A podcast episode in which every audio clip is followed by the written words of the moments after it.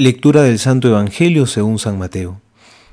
Jesús dijo a sus discípulos: No piensen que vine a abolir la ley o los profetas. Yo no he venido a abolir, sino a dar cumplimiento. Les aseguro que no desaparecerá ni una i ni una coma de la ley, antes que desaparezcan el cielo y la tierra, hasta que todo se realice. El que no cumple el más pequeño de estos mandamientos y enseña a los otros a hacer lo mismo será considerado el menor en el reino de los cielos. En cambio, el que los cumple y los enseñe será considerado grande en el reino de los cielos. Palabra del Señor. Gloria a ti, Señor Jesús. Hemos oído en muchos momentos de los evangelios cómo Jesús era duro y criticaba a los fariseos por ser tan exagerados en el cumplimiento de los mandamientos, por estar agregando e inventando normas nuevas. Sin embargo, hoy oímos a Jesús que alaba el cumplimiento de la ley de Dios, se alegra por los mandamientos. Es que los mandamientos en realidad son una bendición, y es así. Los mandamientos no son un obstáculo o una carga pesada que reduce nuestra libertad.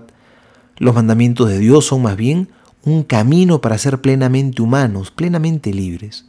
Tanto así que Jesús no ha venido a quitar los mandamientos y normas, sino que todo lo contrario. Él ha venido a darles plenitud.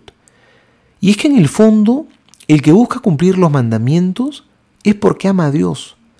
Tantas veces que hablamos del amor a Dios, pero no nos olvidemos que el amor a Dios es concreto, se da por medio de las obras. El amor de corazón, meramente sentimental, no basta, necesita más bien reflejarse en el obrar.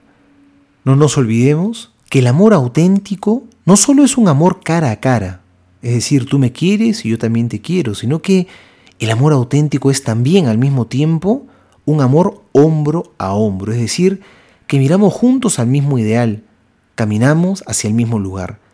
Eso significa amar a alguien. Lo que nos une no es solamente el cariño mutuo, sino que también nos une la meta común.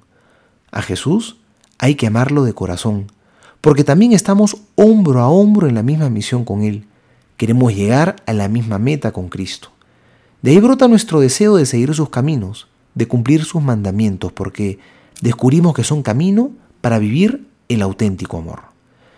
Soy el Padre Juan José Paniagua y les doy a todos mi bendición en el nombre del Padre y del Hijo y del Espíritu Santo. Amén.